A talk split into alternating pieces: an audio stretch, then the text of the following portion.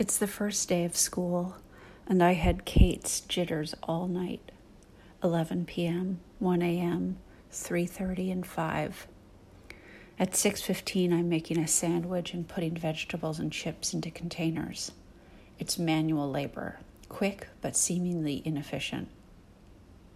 She's wearing a dress that's the same as mine, but many sizes smaller. I safety pinned the front and bottom wrap to keep it from yawning open.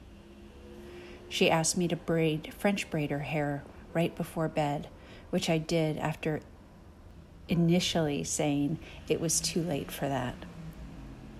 I sat on her bed, she on the floor, and braided as she FaceTimed her friend Olivia.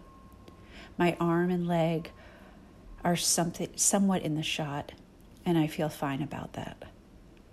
I'm focused on the ribbons of hair in my hands, pulling them taut and collecting and weaving, while she and Olivia tell me about their nerves about tomorrow's first day of seventh grade. When I'm done and she's off the phone, I sit with her, lit with fairy lights, and take her through a visualization of the most awesome first day. Stepping onto the bus, feeling waves of happiness and any pinches of annoyance quickly roll off and away. Feeling the fullness in her stomach and chest. Yes, I'm back.